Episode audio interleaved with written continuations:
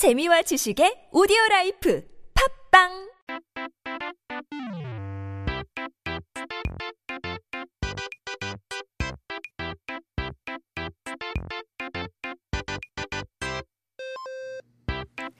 We're back with our Korean dictionary. 그렇다면 사전을 한번 펼쳐보고 we gotta take a look at our first word of the day. 오늘의 첫 번째 단어는 바로 가만히 인데요. Uh, wondering if you guys prefer rice or bread when you're eating.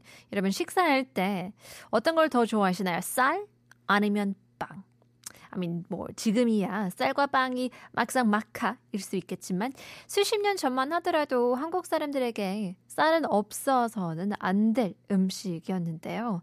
Now we're probably to have half and half if we could because you can, but just until a few decades ago, rice was something that cannot be excluded when you're talking about Korean people's meal. 요즘은 뭐 쌀을 잘 사러 가지도 않아서 쌀을 담는 포대 같이 예전에 쓰던 단위는 많이 어, 사라지고 있, 없, 어, 사라지고 없죠. Uh, but now people are buying less and less rice, apparently. So the units or packages to count rice are slowly fading away. 그럼에도 불구하고 가만히라는 단어는 익숙하실 것 같은데요. Even so, I think you may still be familiar with the term 가만히. 이제 모두 kg, 킬로그램을 쓰면서 많이 사용하지는 않지만 가장 최근까지도 사용된 단위예요. I mean, now we use kilograms to count rice and weigh it, but uh, 가만히 uh, isn't used so much now, but it was still used relatively lately. 가만히는 곡식이나 소금 등을 담기 위해서 짚으로 꼬아서 만든 옛날 방식의 포장이라고도 할 수 있겠는데요. 일정한 크기로 만들어서 딱 원하는 만큼 들어갈 수 있도록 했죠.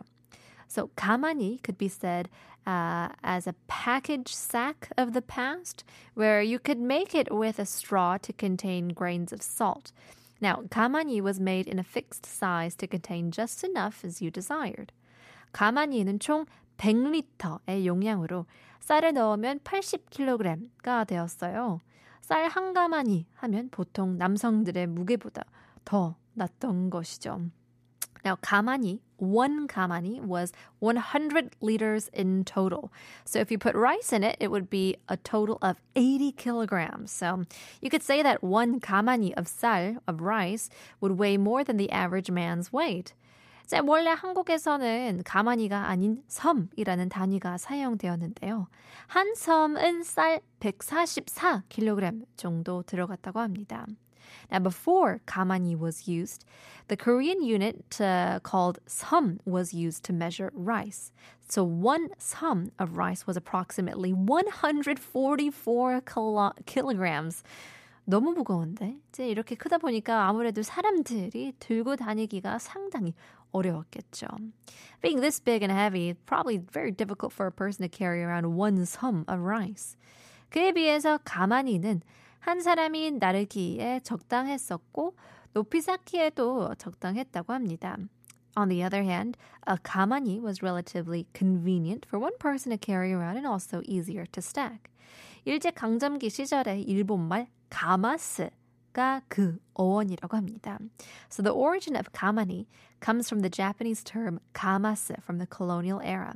이제 섬에 비해서 분명 편해진 단위이긴 하지만 보급된 이유가 일본이 한국으로부터 물건을 더 잘 뺏어가기 위험이었다고 하니 씁쓸한 건 어쩔 수 없네요. Now, 가만히 is sure uh, an easier term than some, but the reason why it was adopted was so that Imperial Japan could steal, I guess, easily, more easily from Korea. Truly an unfortunate origin of the term, but in any case, this is how we learned where kamani came from. Here's Alan Walker, Faded.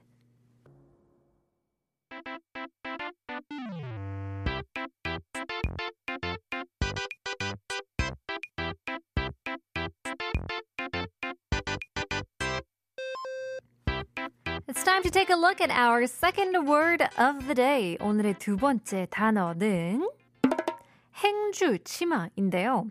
한국에는 정말로 빨간 음식들이 많아요. Korea has all the red flavors, the red colors of food.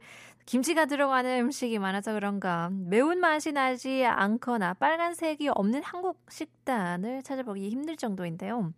Maybe it has something to do with kimchi inside, but it's rare to see a Korean food table setting without the color red or even spicy taste.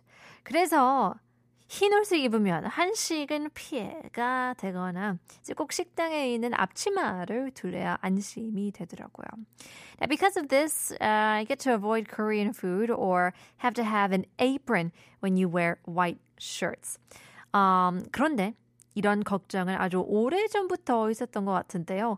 행주 치마를 보면 알 수 있겠죠. Now it seems like this has been an old what would you call this issue from a long time ago, judging from what an 행주 치마 is. 이제 행주 치마는 앞치마처럼 몸의 앞부분을 다 덮는 것이 아닌 하반신만 덮는 치마 위에 입은 이제 치마라고 보시면 될 것 같아요. 주로 부엌에서 우리 어머님들이 사용하고는 하죠. So a hengju chima is a skirt only covering the lower half of your body instead of your entire front, just to cover your laps. You could probably see most of our moms, um, you know, use them when they work in the kitchen. 이제 행주와 걸레는 둘 다 이제 재료는 같지만 어, 사용법이 달랐어요. 똑같이 어, 헝겊을 쓰지만 행주 치마 어는 어, 행주는 그릇을 닦는 데 쓰고 걸레는 바닥을 닦는 데 써서 더 더러울 수밖에 없었죠. Now, a hengju and kolle are from the same fabric. They're made out of the same material, but they do have different uses. So, hengju is a type of cloth to wipe the dishes. Meanwhile, kolle is to wipe the floors, the dirty messes, the countertops, and stuff like that. 그래서 행주 치마는 그릇을 닦는데 사용하다 보니까 치마를 더럽하지 않으려고 치마 위에 덮는 용도였다고 합니다. So the same goes for 행주 from 행주 치마, but rather than for cleaning dishes, it was used to cover the actual skirt, so the precious skirts won't get messy. 임진왜란 당시에 여인들이 치마에 돌덩이를 넣고 옮겨서 일본군을 이제 물려졌다는 이제 행주 대첩에서 행주 치마가 유래했다는 이야기도 있지만 이는 사실이 아니죠.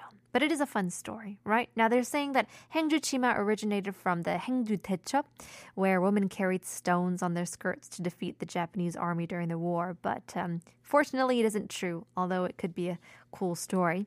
행주 대첩이 있기 때 전부터 어, 행주 치마에 대한 기록이 책에 나오기 어, 때문이라고 하는데요.